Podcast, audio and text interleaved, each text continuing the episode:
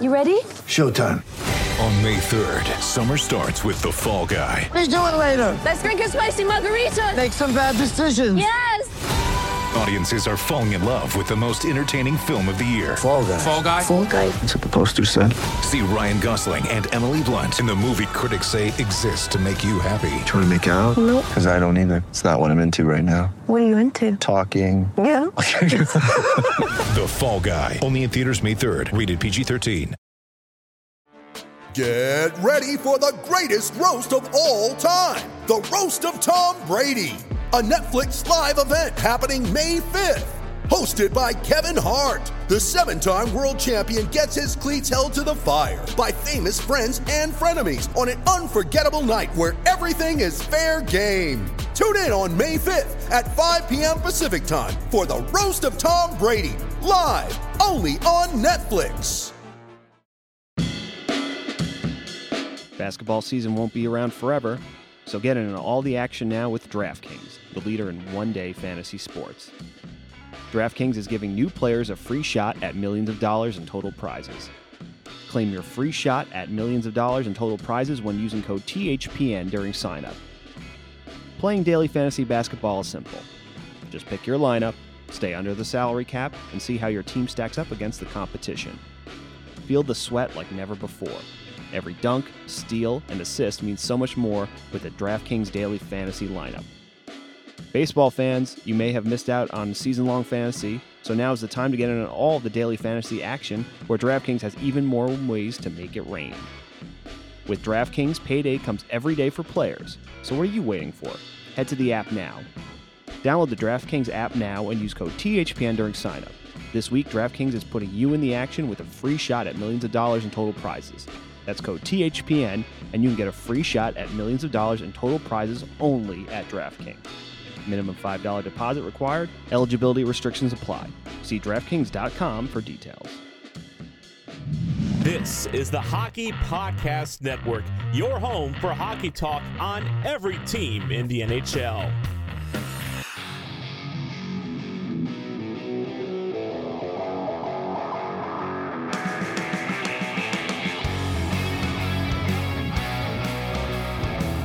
This is the Broadway Boys podcast through the Hockey Podcast Network, and we are back with season two, episode 46.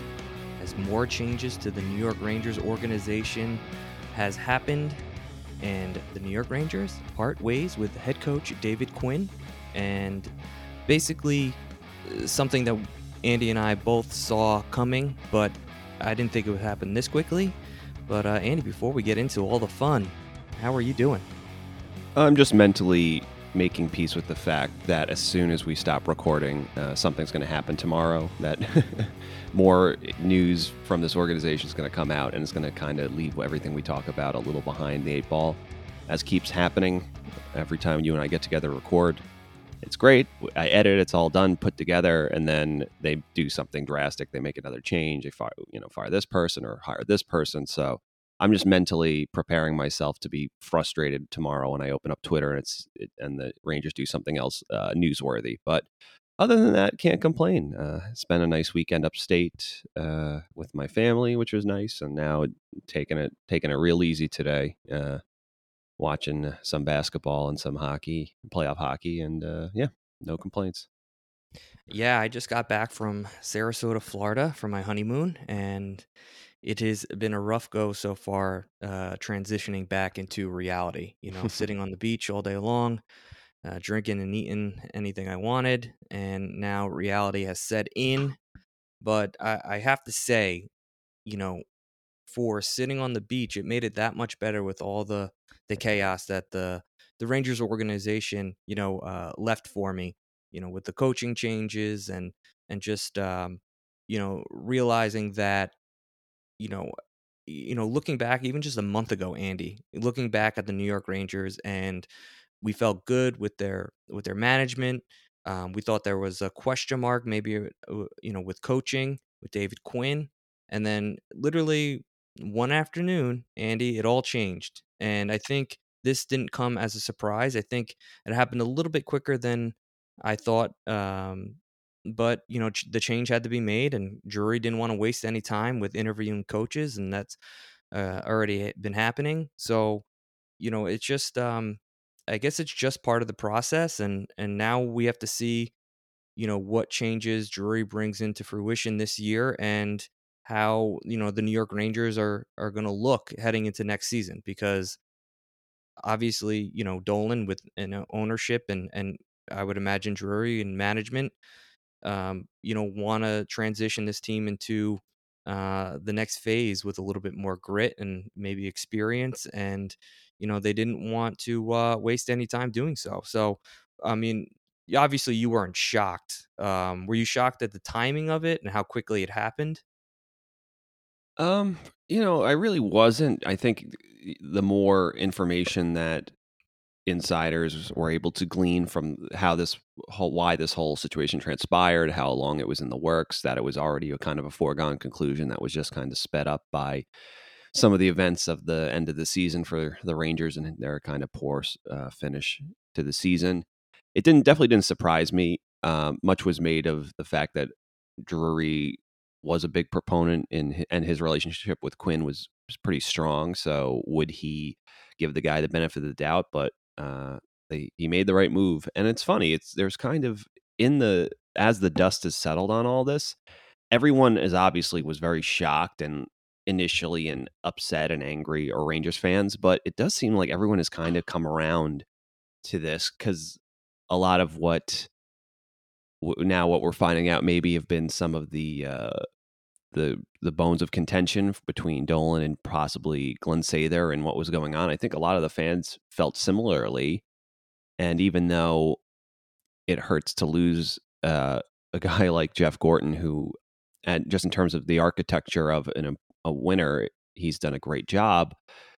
Yeah, I do feel like Chris Drury that there is still he's been possibly the most sought after young exec in the hockey world for the last couple years. And we just heard nothing about how he's going to eventually be a great GM and he's done the work. And yeah, so I think there's comfort there. And I think, I think the, the appetite of the fan base is kind of in line with that, even though we like to, as fans, we like anything Jim Dolan does, we like to just say like, you know, he's, uh, he's an idiot and he's going to stick his his fingers in this and mess everything up but at the same time i think a lot of the sentiments that have been parroted here are the fan base doesn't necessarily disagree with so i think everyone's ready for to take that next step the fan base the team uh especially you're watching the playoff opening uh two playoff games so far um this weekend in that yeah you can just tell it's a different brand of hockey and the rangers definitely weren't aren't prepared, or at least on paper, with Quinn behind the bench, there's no way they could play this style. But you know, watching Vegas now and how they how they play, and you still see the the seeds of what Gallant kind of instilled in that group, getting a lot of them to overperform and step up and kind of become the players they are. Yeah, it, it kind of bodes well. Although I'm kind of uh, spoiling the lead here. Um, so yeah, I guess we should kind of talk about where now that Quinn is gone, well, may, you know, maybe we'll give a, a little post mortem on Quinn and what maybe we should talk about how we felt he uh, performed here in New York because I'm sure we kind of I'm sure we both feel similarly about some things, but maybe we differ. I don't know.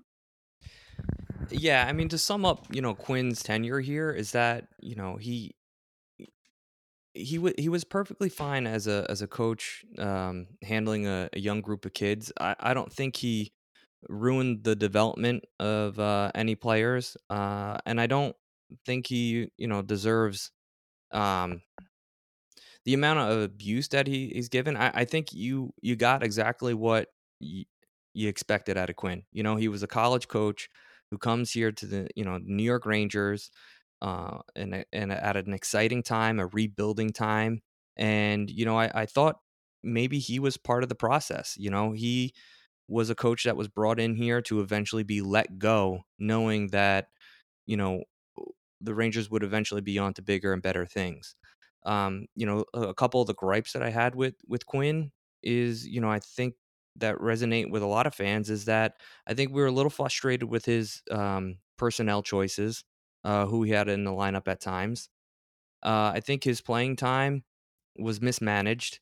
And, you know, I, I thought he wasn't a really good in game coach. Uh, I thought he didn't really respect um, the changes that had to be that have to be made mid game, especially against you know elite teams. Like, I mean, just take for instance down the line with the New York Islanders. I mean, we played them in a back to back must win, um, you know, two game little series there towards the end of the year, and it just seems like you know the Rangers came out, they played the game, they never created any you know uh, change to their uh, their offense or or their game plan, and you know that falls on Quinn, and that was the frustrating part of him. And I just don't think he was ready to be an NHL coach uh, for playoff hockey. And you know it's a thing that I think he needs to experience, and I think it was a learning experience for him. But overall, it just was something that needed to happen, and you know I don't hold any ill will I'm sure he'll find a, a coaching job, whether that be college and the unfortunate accident or unfortunate news that you saw at UMaine hockey. So he can always probably go back to, you know, coaching, you know, hockey East. But, you know, it's just, um, yeah, I, I just, you know, I, I think we all knew this was coming because he just wasn't ready to coach at the elite level in the NHL. I think he has a lot to learn. Um, I think he needs to learn how to manage NHL hockey players um, and I think he needs to, you know, gain a little bit more, I don't know, time behind the bench to help, you know, manage a locker room, which was a huge problem for the New York Rangers this year, whether we want to admit it or not. So, um, you know, what were your thoughts on Quinn? Yeah, I mean, I feel very similarly. I think you kind of hit the nail on the head and summed up what we got from David Quinn, which is pretty much what you expected. The only thing to me that was interesting is that as uh, in the wake of all this, we've and even leading up to this, Larry Brooks keeps parroting the sentiment that the star players had there was a disconnect between Quinn and his star players. Mm. That he wanted them to play a certain style and they didn't want to, and he couldn't get them to do that. But at the same time, you watch the way they played, and he kind of just let them do whatever they want, even though he would say, "Do more of this, do more of that." But it's it's also hard, you know, if you look at the seasons that maybe outside of the slow start with COVID that Mika and Panarin and Strome and Buchnevich even have had they've had good years, but at the same time you're saying that there's that they're not really responding to Quinn and that it's not necessarily the young players who are although we have heard, you know, stories of young players being afraid to do certain things or else fear of uh, reprisal of getting benched or you know losing ice time or getting sat for a game you know um, but yeah, it's kind of I just found that kind of interesting and strange um, that these guys have career years, yet at the same time he can't get through to them to get them to play the way he wants them to play, which maybe it might have been better less for their own individual success but better for team success which is kind of a big thing about being a winning head coach in the national hockey league is getting because yeah there is you you can always go for the individual play but at the same time it's like those teams that are locked and ready for the postseason are always reading and reacting and and just being selfless with the puck when it's better to you know just keep teams hemmed in and give uh, your team more time to set up and those type of things instead of the one and done off the rush offense the Rangers kind of favor in the regular season that would get exposed in the postseason. So yeah, Quinn's obvious his time had obviously come to an end and the experiment's kind of over and you understand that he probably a would have made a better uh, assistant at this level than a head coach because X's and O's and structure and the things. Yeah, unfortunately for him, the things that really lead to success in the postseason and anyone who wants to be a contender is where his probably his not his strongest suits. But you know, I you know, looking at the good things he did, I getting younger players to care about playing defense, you have to give them all the credit in the world. And yeah, I mean, even though Lafreniere and Kakko have struggled, you have to see they at least I think he's helped them kind of lay the groundwork for playing the right way and so they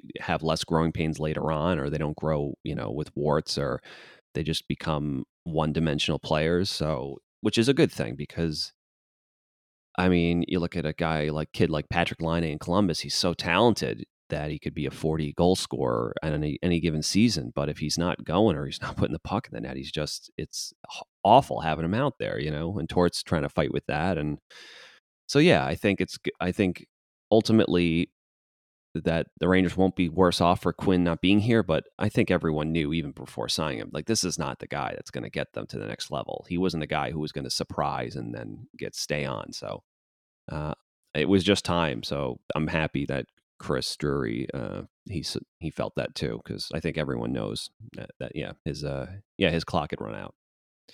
Yeah, and I kind of want to get into that a little bit because it's it's kind of interesting how that that narrative has gotten out there and, and kind of has a little bit of legs with the the veteran players not really wanting to play his style and not really you know uh, uh kind of resisting things that he was teaching but then you know you look look at the Rangers over the last just even the two seasons you know just in the defensive zone I thought as a team we played a lot better um I, I don't know if that's you know is that Quinn's doing I know we you know brought in you know uh, Jacques Martin and you know he definitely probably had a little bit uh, of a say into you know the structure of our D zone coverage. But uh, I mean, it was kind of night and day with some of our players, especially Kakko. I mean, I, I, sent you something on Instagram. I don't even know if you got it. Um, it was a, I was on the beach, but I was like kind of shocked, and it had, and, and obviously you know these lists that I see on on Instagram, you have to take with a grain of salt. But it had you know Kakko as the numbers wise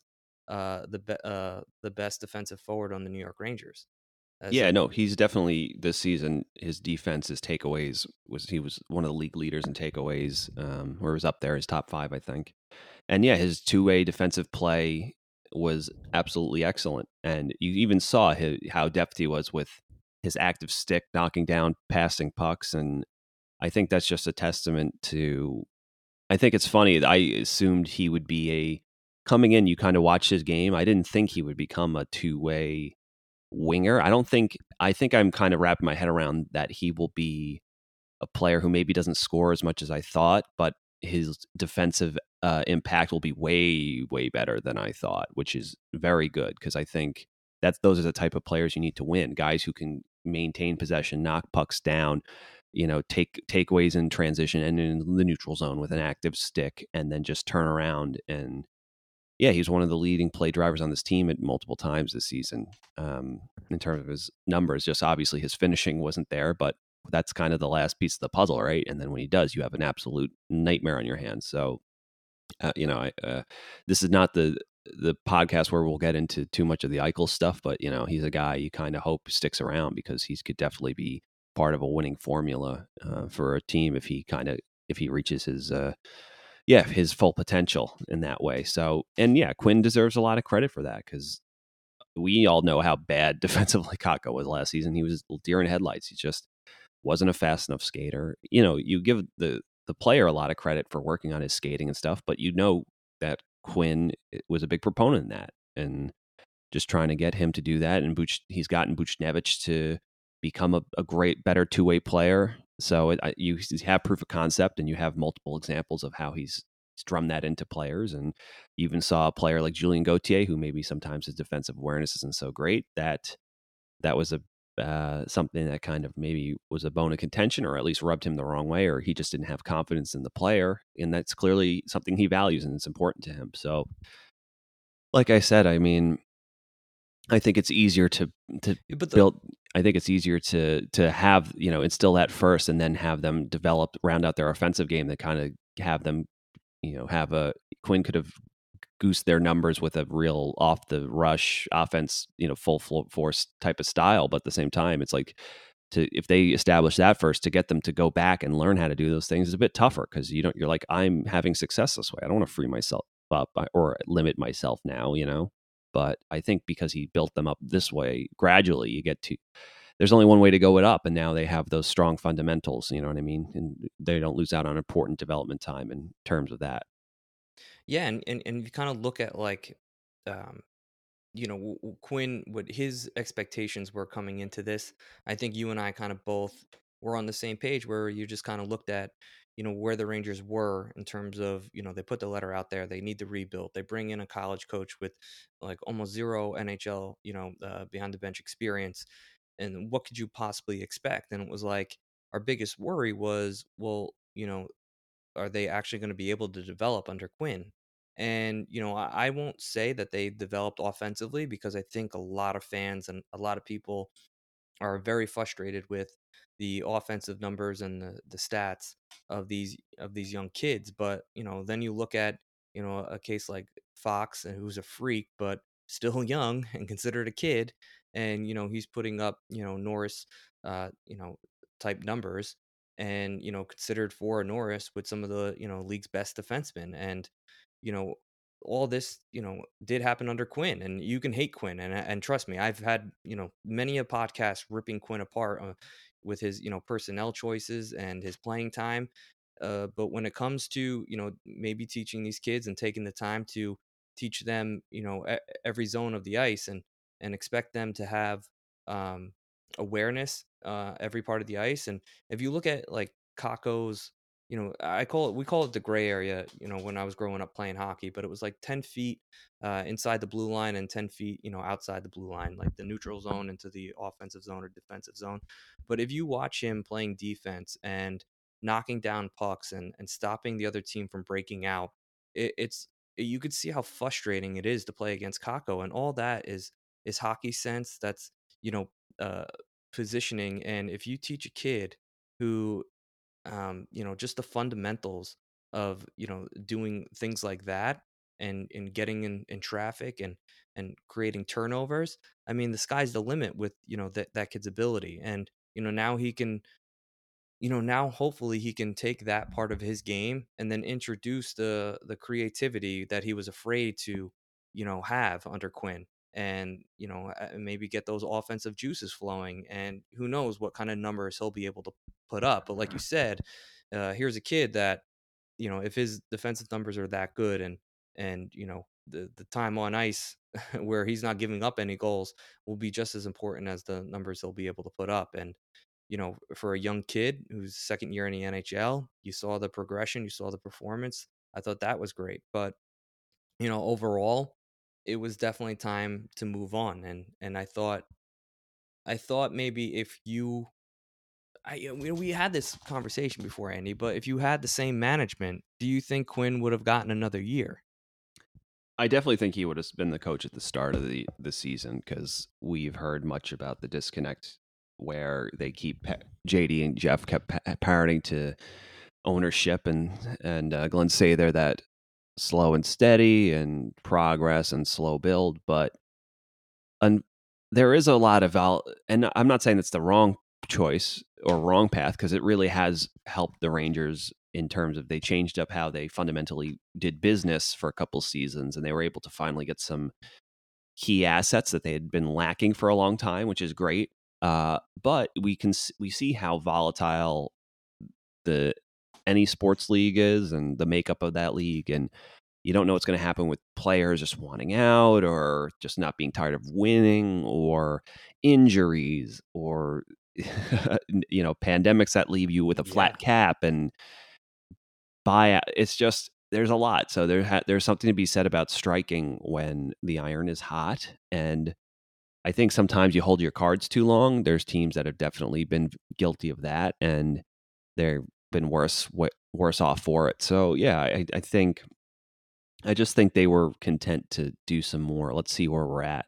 But then you realize the longer you see where you're at when you have an aging Panarin, an aging Zibanejad who's going to need a, a, contract, and an aging Kreider who's locked up lower, and hell, even Trouba who's going to be now 20, uh, 27 next year. It's just I understand why they're tr- and it's like I said, I, and I, I, don't necessarily think it was the wrong uh, plan of attack, but maybe it was time to put put a little bit more gas on the accelerator, and they just didn't have the stomach for it, or you you get too a little too attached to what you've amassed and seeing like, well, this guy could pan out this way, and that's but that's always the that's always the risk reward, right? You know, you're gonna the odds are the Rangers will eventually move on from some of their prospects or include them in deals and they'll become great players elsewhere down the line but at the same time it's like you've you kind of just that's you got to start at a certain point you have to start uh taking chances and progressing or at least trying to speed up your progression because like you said there's so much par- parity in this league and you see all the teams in the the Rangers in the division they're in is one of the toughest divisions in the league so um, yeah, they're definitely going to have to start bolstering themselves because you don't just like you said, it's so volatile. You don't know. You could end up losing uh, players or just yeah. If you're if you're not evolving, you're or adapting, you could be dying. So can't say it doesn't make sense. Hello, my name is Richard Blosser, host of the Grit and Bear It podcast here on the Hockey Podcast Network, covering the Hershey Bears, the 11 time Calder Cup champions of the American Hockey League, and the 2018 Stanley Cup champion Washington Capitals.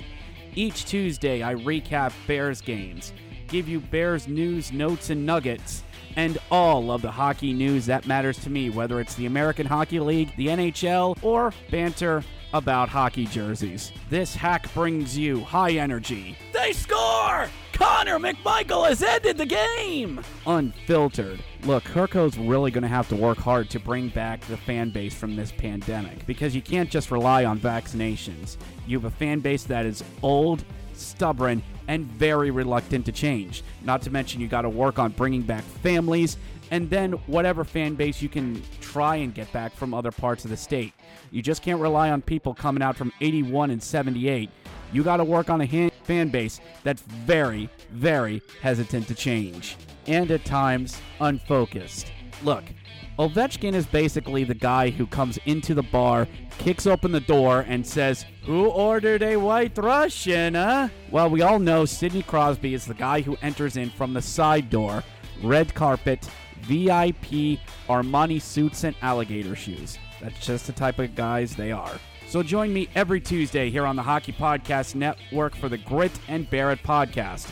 Follow me on Twitter at Grit and Barrett P1. That's Grit G R I T and B E A R It P1 on Twitter. Available wherever you get all your podcasts, part of the Hockey Podcast Network.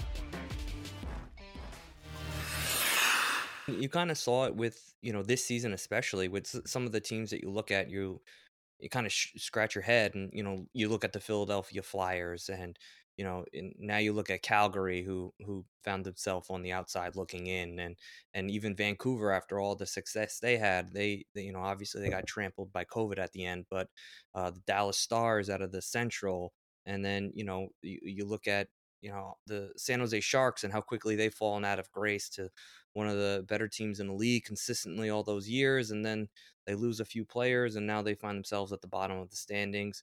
You know, a team like Arizona, who uh, you know may not have the best roster, but they always kind of you know seem to stick around. They they failed to make the playoffs this year, uh, and they don't have a first round pick. And and if you kind of look at you know the there's very few elite teams in this in this hockey league where you're like, okay, well, they're a contender, they're a contender, they're a contender. You know, Vegas, Colorado, you know, Carolina, Tampa, like two from each division. You know, our division is obviously tough, and then and then Toronto, and I don't think anyone thinks Edmonton's going to win a Stanley Cup.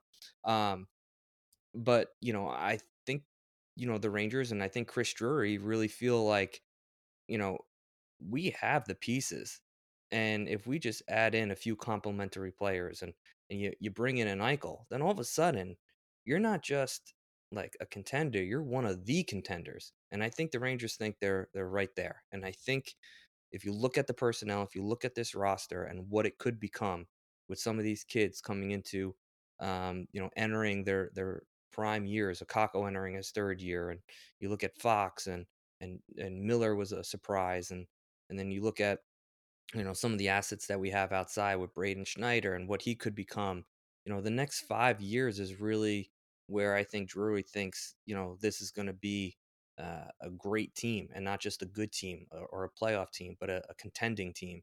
And you know they were probably like, okay, we're ready. Let's let's let's see what we got. Let's bring in some NHL veterans in terms of you know maybe players, and you know let's put a, a an NHL head coach behind the bench and see what we can get as we you know kind of progress to the next level of uh, of this rebuild. And and I can't say I blame him Andy. The more I look at it the more you know the more I take in all the information that has kind of leaked out over the last couple weeks about the change in management uh, the coaching changes that were needed um, the players talking about how there was a disconnect in a locker room which kind of explains maybe why the locker room was a shit show and and just the moves that we've made, man, I, I, I think we're right there too. And I, I don't think it's crazy to think that maybe not next year, but next year you're looking at a, a team that's contending for a Stanley Cup and not just a playoff spot.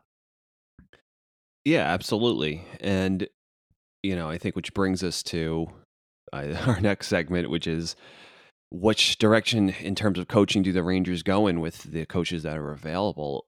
It's it's kind of tough because obviously, as soon as Quinn was relieved of his duties, you know, we there was all this talk of they're going to bring Tortorella back or they need a Bob Hartley type, or obviously, you know, Gerard Gallant is who they should go after because he has success, you know, molding teams with a little bit more structure and uh, and players who in helping player young players produce as well. So, yeah, I mean, it's it's kind of like the you have the pieces right, and it's just how do you construct them. And obviously, yes, the Rangers going to have to augment a bit in free agency, but at the same time, it's time to start getting it's i mean the bubble experience for this team last year you could tell they just had no even with some of the older players i think they you know uh, uh, players like Kreider and Trouba had been in those situations before and you saw it they were actually Kreider you know he had that one game he was actually pretty good for two out of two of those games and Trouba was probably our best defender in those games, but the young players seemed to have no idea that the pace was going to be that fast and, and that there was going to be that little time and space to move or do anything and didn't know how to, and our skill players didn't really know how to break through the structure. So, yeah, you just kind of showed that this team had no semblance of what it's going to really take to win. And you would hope that would open some eyes. And it, it kind of did. But at the same time, you see that there's kind of a reticence to, to mm-hmm. play that style. And Quinn just kind of let it be a little bit pond hockey ish at all times, which has always been the knock on him. He just kind of lets, even in college, that was kind of the knock uh, when he was competing for net, trying to compete for national championships, is that they just, his teams never had structure and he just kind of let, you know, Eichel or whoever he had at the time just do whatever they wanted.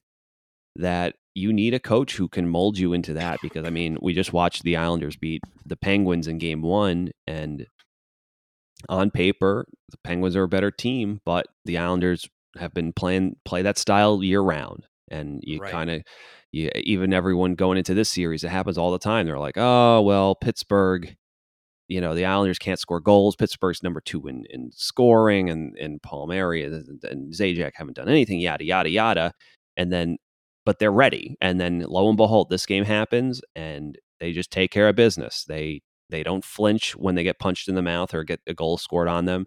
They just come right back and score again, and they'll just they're content to just keep playing within that and just take their chances and they and convert and that's what they did and they just so they you know Palmieri gets two goals he starts to show up it's like as if he was this is what he was here for you know he grows out the facial hair a little bit now that Lou you know the whole no facial hair thing's gone he gets his powers back like uh like Samson you know reverse Samson and uh but yeah to the Islanders have been playing this style all year, and they can flip the switch just like that. The Rangers don't even know what have that switch, and if they did, they wouldn't know what it did. Did like turn the lights off? You know, they'd have no idea. So, yeah, it's time to start instilling that in this group because you can have as much talent as you want, but if you go in thinking you can just do everything you did for 82 games, or you know 56 in this case, year's case, uh, and have success with playing that style, you're in for rude awakening. So whoever's there. So obviously, there's much has been made that they need a disciplinarian. It's two country clubs, so you know you've the names of Torts and Babcock and just all these fiery guys are kind of floating out there. And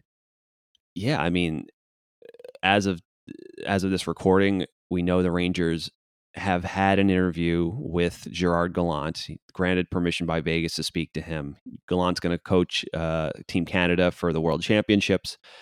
The Rangers wanted to get some a call with him before um yeah before he goes over there because he's going to be overseas and just you know he'll be his focus will be on winning a world championship with team canada but apparently it went very well. Uh, i think it was severali said on twitter that he had heard it went very well or they were impressed with him and they're doing their due diligence you keep hearing that from people like elliotte friedman because as you and i have spoke about behind the scenes, there's a lot of question marks with a guy like Gallant. He seems to be the best choice, but the question remains: Why does someone who keeps having that much success with new teams and bring them to successful situations? Why does he have a shelf life of two to three seasons? Like, what's that all about? And what I can glean is that he's a guy who seems to give his opinion a lot, which is kind of reminiscent of a Mike Keenan.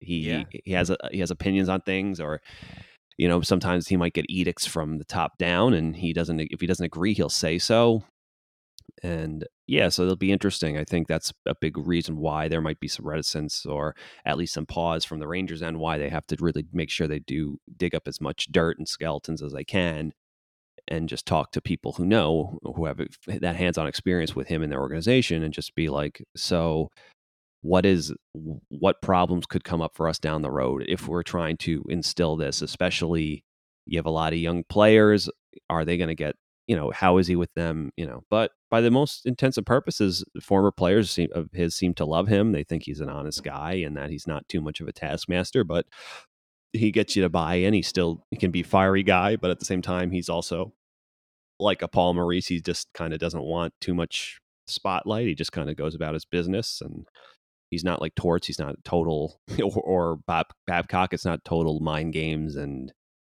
just uh, public chess, benchings yeah. and you know 4D chess, overthinking things. So yeah, I think there's a reason that uh, the Rangers fan base, at least, and hell, even some of their beat writers have gravitated towards him being the guy at the top of the list. And we've even heard reports that Gallant is at the top of the list, and that they'll still talk to different people, but at the same time, it it seems like he might be there, at least who at the moment they're seeing the most intrigued by. Well, uh, you know, obviously I am a gambling man, Andy, and you know, I think there's a lot, uh, a lot of legs to what the the betting world has to say on situations like this. So, Yeah. um, if you want, I can give you a list of the. I guess I'll give you the top. I'll give you the top like six right now. Yeah. Um, yeah, Jar- Gerard Gallant at the as a favorite, as a uh, I believe that's two and a half to one. Then you have Bob Hartley at uh, seven to two odds, which is I guess three and a half to one. Uh, and then Bruce Boudreau at five to one, John Tortorella at seven to one, Claude Julien at eight to one, Patrick Roy at nine to one, and Kris Knoblauch at ten to one. And then you got uh, uh, Lambert, Messier, Babcock, Tocchet, Bouchard, and uh, Rod the Bod, uh, Brind'Amour at twenty five to one. Um, obviously, I would imagine he's going to go back to Carolina, especially if, you know if they have some unfinished business and have another year of success in the playoffs. Yeah, and Elliotte Friedman had made a, a comment that that it, that's the most likely scenario. But if he somehow shook loose, that he might automatically that might put him at the top of the Rangers Mhm. list, and makes sense.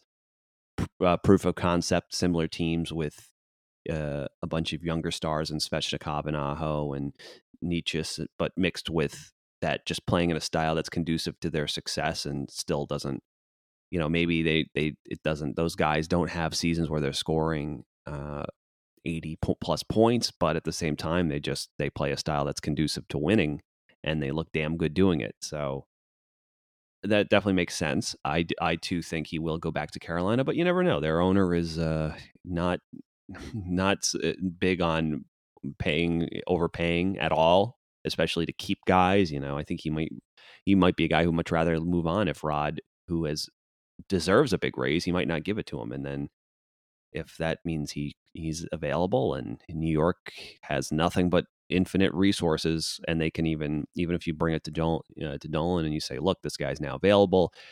He has a winning, you know, rep. He hasn't won a cup yet, but you look and how the success he's had with this a team that's at a very similar spot than us a few years seasons ago, and how he's developed them in this. Yeah, I mean that's uh, extremely alluring. Uh, and he's a recognizable name. You know, I yeah. think that would be helpful for Dolan. yeah, former player, Yeah, former player. You know who he was. Wins a you know wins a Stanley Cup with with Carolina. Um, younger guy. You know, it's just um, it's a name that could resonate with him. Uh, but I, I, you know, I wanted to ask you, Andy, how much say do you think Dolan has with the head coaching, or do you think he's just kind of given the keys to Drury and and Sather and said, you know, figure it out yourself. Uh, you know, keep me informed, but uh, you know, whatever you got, I got your back. I, I think he I think he trusts Sather enough and clearly likes him that he has his back because we have heard that maybe he might want uh, he he's a guy who is a, obviously a fan of Tortorella because much like uh much like Jim Dolan Tortorella is usually on the league is not usually very happy with John Tortorella and his comments and his antics and Dolan's kind of the same way he's kind of a guy True. he respects the fact that Torts is a guy who, if he thinks something is bullshit, he'll say it, rather rightly for wrong. He's a strong personality, and Dolan clearly loves that type of stuff. So, yeah. So, but at the same time, we've heard that it will ultimately be Drury's call. He's gotten the keys to the kingdom. Obviously, Sather will have input, but um, yeah, I do think that because especially because I'm sure Sather was sitting in on those meetings with his players after uh, Tortorella was finally he had run his course and Lundqvist kind of just went to management and was like, "We've had enough. We're done." So that's probably fresh in his mind. So maybe even if Dolan wants a guy like Tortorella, I don't necessarily know if Sather and the rest of that. I, I don't even know was was Drury still did Drury retire before Tortorella got there? Was his last with um, or was he there for at least one season? That's a good question. Tortorella, Um, or did he was Renney his last coach? I can't remember. Uh, so he might even have ex- you know he might even be able to say uh, you know he might even be able to say that like uh, he was there and he remembers and he's like no not a chance i'm not because he retired in t- 2011 I'm looking looking it up right now. Um, you know, I, I do I do want to you know kind of ask you. Do you think do you think Panarin has any say in all any of this? Do you think you know uh, you know Zibanejad? Obviously, Zibanejad you know isn't signed really with any term here, so I don't know how much of a of a pull he has. But you know, do you think he you know has a say? Do you think any any of our players right now have a say? Like you know, Lund- we knew Lundqvist definitely was able to voice his opinion, and and rightfully so. You know, he was the face of this fan- franchise. You know, you know he was just you know he was Henrik Lundqvist. So do the Rangers have a player like that right now? i don't think so i really don't i think if uh, Marc Staal was they might consult chris kreider and say what do you think about this guy because he's the longest tenured ranger i don't think panarin would care either way. Maybe if you had if you were going to bring in a guy like Tortorella, you'd have to talk to them first, just because the the there's optics attached to that. But anyone else, I don't think you'd have to fly. Whether let's say they ultimately get Bruce Boudreau or or they might ask him if if they decide because Knoblauch's going to be one of the names interviewing. You know that because they'll ask the players like, what was it like in the interim when he was here? Was he hands on? Did he? Because he kept trying to say like, oh, listen, I'm just carrying out Quinn's will, but you saw how much looser everyone was and how much better, faster and better and freer they looked, but not in a way that was led to less structure. It just led to them playing with more impactful force and not second guessing themselves, you know? So it'll be interesting because uh, he's a guy who's also kind of, kind of similar to Drury. He's been, there's been this sentiment that from coaching Connor McDavid in the CHL and, uh, excuse me, in the OHL, and then just making his ascent up the coaching ladder that he eventually will be a good NHL coach. So, and he's had good results in Hartford with that team. So, yeah, I mean, it'll be interesting. I think they they might, depending on the situation, who it is, they might consult players, especially if it's a player who's played for the, uh, someone before. Although, like I said, with this roster, I don't think there's because you know the only outside of Smith and uh, Trouba and I guess Kreider, who may have played for Tortorella before, like for then anyone they bring in, they're not going to really have much hands-on experience because most of them are now at this point either young players or homegrown Rangers or you know or only played for one coach in their last stop before they got here. It's not like you don't have a lot of journeymen yet. So, um, so yeah, I think I don't think so. I don't think there's a single player where they'd be like, you know, we need to, to get the okay from this person, just Panarin, you know, or Kreider. I think they're just going to do it. I think it's his you know like you said he's got the keys and he's making decisions he might out of uh, he might just consult the leadership group to make them feel like they it was their idea ultimately you know which is good but at the same time i think he's all he's the one who's uh, putting the final say on it So to answer your question, uh, Chris Drury played two years under John Tortorella Oh, with the New York. Rangers. Yes, in, yeah, uh, those last two years of Drury were, weren't were very forgettable and kind of ugly at least from him but yeah, um, yeah, he struggled. so he might ha- he might not have the appetite to revisit uh you know Cr- Tortorella coming in. Although he was the and- captain so maybe and you know he because Tortorella was there after he re- retired from injuries so yeah maybe he, who knows maybe he does like torts. Maybe because he was especially because he was the captain I don't know. It's hard to tell but um but yeah I just think any tor- talk of Tortorella or even Rick Tocchet I think I don't know why the Rangers would. You keep hearing that, but I don't know why the Rangers would do that. Um, he's someone. It would be a similar situation to Quinn. They're still. He doesn't really have proof of concept yet. yes, maybe Arizona made it to the bubble, the first round bubble last year, but you know, not nothing much after that. And he doesn't have any. It'd be similar to, to Quinn. There's questions about well, can he?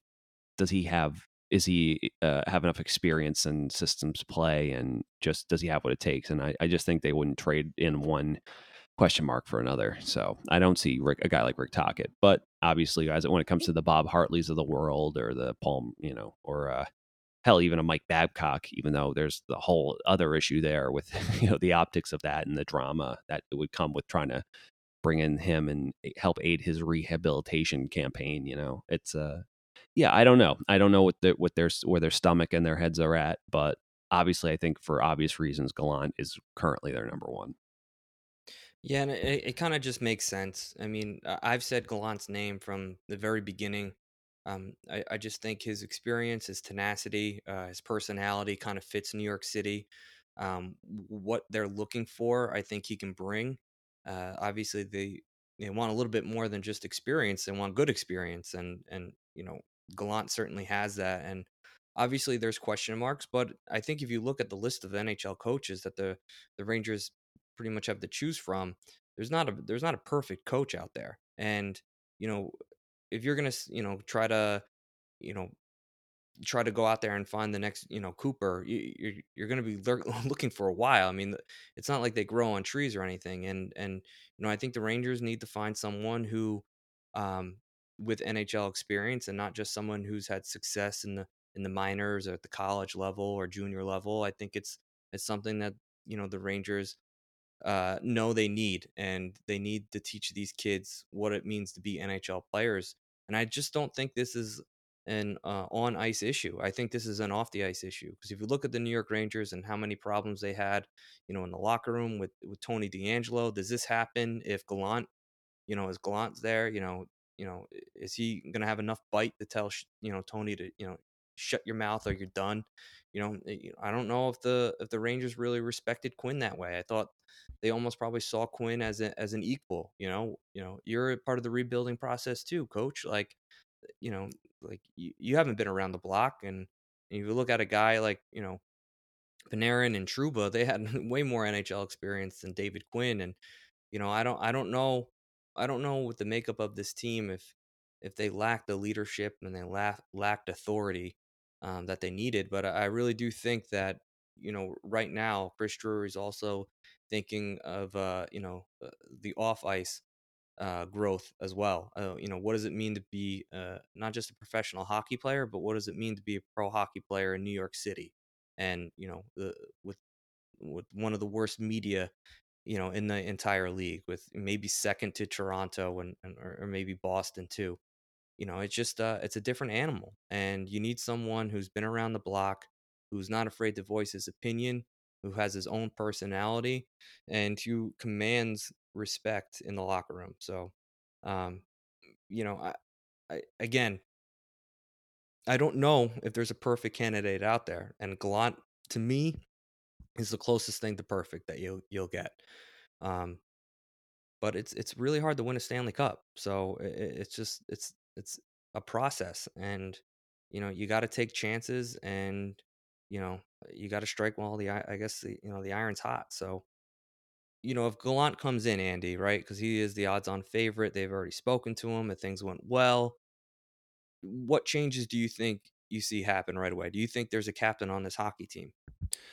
Yeah, I was speculating that. Um, you well, you have to wonder because there was much made about a part of uh, uh one of the many things on Dolan's list of grievances was that there was this feeling that the inmates were maybe running the asylum a little bit and that there was a lack of general direction and leadership. And I think at this point, if Mika was going to become the captain, they would have given it to him. But I think it's clear that he's just not in his nature for what they feel they need. Even if he, I think he's a guy who could maybe be in a captain that already had other strong leaders in the room to be like the pillars to like say, you know, this is who we're following and get everyone else in line. You know what I mean? Who kind of back them up. Because you know, it's like when you put a the C on a young guy, that as long as there's vets who can, you know, at least help him find his way, it's great. But the Rangers don't have; they're not in that situation. You know what I mean? So I just think at this point, they understand that Lafreniere will most likely be their captain down the line. Uh, but for now, now I'm like Chris Kreider getting the seat wouldn't surprise me. you know, Yeah. uh, it just wouldn't at this point eh, because I just we have enough proof of concept with the whole. I just don't think Mika. Not that he doesn't want it. I just don't. I don't know. It's just not his comportment is definitely not what management wants in terms of that role. You know what I mean? He might not even be here. Uh, that's another thing. But I just think at this point we understand that it. This might be. Yeah, I think this might be. It might be on there to do. It's like we haven't had a. We've been a little too f- testing the waters for a bit, and it's kind of killed us. Our our locker room was a bit of disarray, and players had gotten shipped off, and uh, man, and just infighting and clicks and just kind of aimless and not listening, aim, not listening to the coach. You need and you need that guy. You need that guy for a captain who says like I, who's the mediary, who's like, look, even if you, I'll talk to him or this or that, and says, listen, I talked to him. He's not going to do this anymore, but we have to to shape up or you know and get our shit together too. You know what I mean? It's not just you need those type of guys, and uh, I just don't think that dynamic existed. So, yeah, you do wonder how in those exit meetings, if they had mentioned to a Truba or a Kreider, like, you know, shit's going to be real different next season, and this is what we expect out of you now. I don't care if you how many goals you score, but this is your role in this team. You're the longest pl- tenured player here, or you're an older player, whatever. And yeah, we saw Brendan Smith try to bring that. So if he comes back, give him an A, obviously, right? You know, he definitely earned himself an A if he comes back. Uh, not, I don't think there are better options than Brendan Smith out there. No offense to Brendan, but yeah, I mean, I do think they could feasibly, very feasibly name a captain. Uh, but we'll see. I don't know if it's necessarily there's a captain on opening night next season, but I could see them within season do it, or at least after the preseason. Maybe they just get a feel for the room and they say we're gonna we're voting now. We're figuring this out. Yeah, and you know, I, I you know, obviously, you know, Lafreniere's our our boy, a baby boy, you know, his, rookie year, but y- there is a lot of buzz about you know his leadership qualities and his personality and interacting with a lot of the players and his energy, and you know, I know it comes off as a little bit of, of you know kiddish, you know, childish, I should say, not kiddish. I don't even know that that's even a word, but childish. But you know, uh, I'm telling you, like I think that resonates with a lot of a lot of people, especially in management. You know, a rookie coming in, you know, always constantly fist bumping everybody, hugging everybody after their first goal. Uh, relationship and friendship that he's made with you know K'Andre Miller and and you know the success that both of those kids had down the line and and you know almost like passing the torch to the next generation of New York Rangers, I do think you know one of the kids will end up with a letter. Um, Lafreniere being you know my favorite to receive at least an A, um, and I think that's a must. You know, I, I think Yeah. there needs to be some sort of youth presence on this team. You know, regardless uh, what year he came in. You know, it, it's worked for Pittsburgh. It worked for Chicago. Um, and, you know, I think it's time for the Rangers to do the same thing. Yeah, and you know, I think we talk about Lafreniere's on ice awareness, how how how high it is. His off ice awareness might be even higher because you understand you have aspirations to be a leader and a focal part part of this team, and obviously you can't come in as a rookie and just start uh, being the too much of the you know I'm going to make the speeches and this stand up and do this and we're going to do this and that. So how do you fill a how do you support your team and make yourself a necessary presence? Well, he did. He found it. He figured it out like easily because I think just comes natural to him. He's like, I'm just gonna be happy for everyone's success and gas them up and you know give them kudos and keep it light, but still make it sure it's like a when it's competitive, I'm pushing and getting involved in scrums if I have to. And he just he nailed it. So now he's you know getting himself part of the the the post game win routine. He gets these, you know, he's not going to be last off the ice, but he he'll he'll be the guy hugging everyone as he gets a you know third, second to third to last or whatever. You know what I mean? He'll right before the KZB line goes off the ice with their their handshakes and their you know their high fives and all that and their hugs. Uh, he'll he'll give everyone a big old hug and then just happily run to the locker room. You know, he figured it out, and that's again a testament to what type of uh, player he is and what type of person he is. So.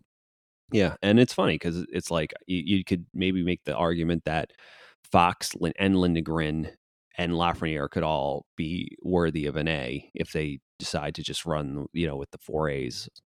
You know. Um, but you also have Mika and Trouba and uh, you know, but Brendan Smith if he sticks around and uh, Kreider. So yeah, it'll be interesting to see what happens, how it shakes out because you know, if if they do run four A's, uh, they'll probably do Trouba, Zibanejad, Kreider, uh, and you know, either if Brendan Smith's there, they'll give it to him, or maybe, they, like you said, they'll give it to a young guy, either a, a Fox or a, hell, even maybe a, a Lafreniere. So it'll be interesting to see because I definitely think they're uh, in his press conference that right for the end of the season, Drury spoke a lot about everyone knowing their role, and I think that's going to be important for them. You know, so I don't care what you your pre- preconceived notion of what your role is and what how you play and where you fit into our lineup. We're going to have it clearly defined, and you're going to play to it. And that's not to say that'll be your role forever, but for the foreseeable future, for this season, this is going to be your role. So, and I think that's and, kind of in line with that. And I also think that you know things change immediately if you bring in a an Eichel or a Barkov. I think you know a player like that deserves a letter right off the bat. You know they're just gonna have a commanding presence in that locker room, a respect that uh, um, that is not just given to whatever team they're playing for, but to around you know around the hockey league. You know, just being on the ice, you know, wearing a letter. Um, you know, Eichel can you know walks into every single scrum and and there's got to be some sort of respect for him. So I, I, think if you get a player like that, like maybe Barkov, I think one of those guys are, are going to be wearing an A. Um, with maybe the exception of Eichel, I think he could command a C right away. Um, I think that's a, a challenge that he's up for, and maybe something that you know, maybe I don't know. I, I think he would deserve it too after what he's been through, you know, with Buffalo and and and kind of a, a nod from Drury, maybe. you know, I think I don't know. Do you, would you expect him to get a letter right away, if not a C? If you brought in Eichel, I should say. Sorry, say that one more time. If you brought in Eichel, are you expecting him to have a, a letter and, and, and possibly uh, a C? Yeah, I don't think I don't know if you give him the C. Uh, if anything, I think uh, free like with what's happened with Taylor Hall, where he just wants to be one of the one of the guys, has been so good for him. I kind of think similarly that that might be something they try to do with Eichel. He might get an A, but he's definitely they're not going to. I don't know if it sits well to take him off of Buffalo and bring him over and eventually make him make him the captain immediately. And I honestly I don't know if he wants that. Uh, I yeah, think I'm... he wants to. I think he doesn't want to to feel that. I think he's just done with the pressure of everything in a situation that was unwinnable for him. Just everything falling on his head where he's like he can come in and he can help them build toward towards something positive, but at the same time, it's like not all on him, you know. And I think that's what he wants. Mm. I think at this point, he's probably beaten down with everything. You know, he doesn't want to be true. the. One. I mean, I give him the I give him the C. I just think it would be right out the gate next year if, if Eichel's on our hockey team, you give him the C and he's the first player skating out. It's just like I think that's a little cherry on the top of this entire I can't even say off season because the chaos started yeah. before the season has uh, ended. But you know, obviously, Andy, I got to see. I got to see who's on the roster. Yeah. After an Eichel trade, so uh, there's, yeah. there's a million different moving parts to this. Yeah, but, and how the how the players might respond to that. You know, will will there be any push in at least you know under not won't be voiced, but will there be internally in that room be some pushback or feel like, well, this you know this guy like you know he hasn't been been through it with us, and now they're just he's coming in. They're giving yeah, even though he was a well, captain, it's well, not exactly push, Mark Messier where he comes in no, and you give it right. But I'll push back a little bit on what you're saying. Um, yeah. So eh, right now, who give me like just three Rangers, and I, I pretty much probably can answer this for you, but you know, three Rangers that you would say deserve the the C. Well, here's the thing. My my statement was not to say that there's three Rangers who deserve it over him. I just think fair or not, I think there would be some internal like well, well, you know, this guy, what, what, why is this guy getting it? You know, I don't know if that'd be Kreider, Trouba, and Zibanejad of any of those three, because I don't think the young guys would care so much. They've they haven't done shit. You know, they've been here for a couple. of no, coffee. yeah, but so know, or even Fox. but I, I, I, you do wonder if the guys who are tr- maybe trying to plant their seed as the leadership group, maybe that's where there might be some internal like. Well, uh, you know, but who knows? Like I said, if, if Zibanejad's included in that trade, then that's a whole different thing, you know? And then it's like all of a sudden it's like, well, they need a leader but again, I'm also I'm also not even sure if Eichel wants that or if he wants the optics of that. You know, it's it's No, very I, I it's very strange. you there. The the one thing I think with if there was ever rumbling, I'd be like Trouba, spare me. You you, you show up fifty percent of the time. Kreider, Yeah. I don't even know what you're looking at. You show up twenty percent of the time. and, and Mika, I don't know what the hell happened to you the first half of the season, but Yeah. you, you know you'll stick with an A for right now, bud, until you uh you sign some uh, sign a contract with some uh, yeah, you can term. yeah. No, I cannot lose another captain. no, you're absolutely you're we absolutely can't right. not name a captain and then move them or let them go. Like Yeah. I would imagine if we sign Zibanejad, that's when he'd be named captain. But there's no way they can give him a C next year. unless he's locked up. Yeah, no, you're absolutely right. I that's you're absolutely right. And like you said, there's a lot of moving parts to it. So I think a lot of it depends on how this offseason shakes out. Uh, you know, with Eichel's surgery, you know, if he's given permission and due diligence for his, you know, because obviously there's a lot has been made about. You wonder how the other teams around the league feel about the, sur- the experimental surgery and yeah, and it also wonders if, let's say, Florida flames out in the first round, is Barkov is like, you know what, it's done. Like if maybe if we were had even gotten close to vanquishing our rivals, but they're going to be in, literally next door to us and, and winners for the next whatever years. I don't want this, you know. right. So yeah, you don't know. So there's obviously, like you said, a lot of moving parts, but uh, I definitely think there the edict is more defined roles, and I think uh, having leaders in place is part of that. and and and I absolutely agree with you. I think that there's going to be um, some more changes in the future. I, I think we're going to finally start to get a New York Ranger team that has an identity. And you know, I I'm very excited to see what Chris Drury has in store for us. Whether or not it's bringing in some elite talent to complement, you know, the the children and um, the the stars on this team. And you know, I, I think I think the fan base is kind of ready to move on. I think the old Quinn show is is uh, is dead and gone, and I think you know fans are ready just you know for a new coach with NHL experience.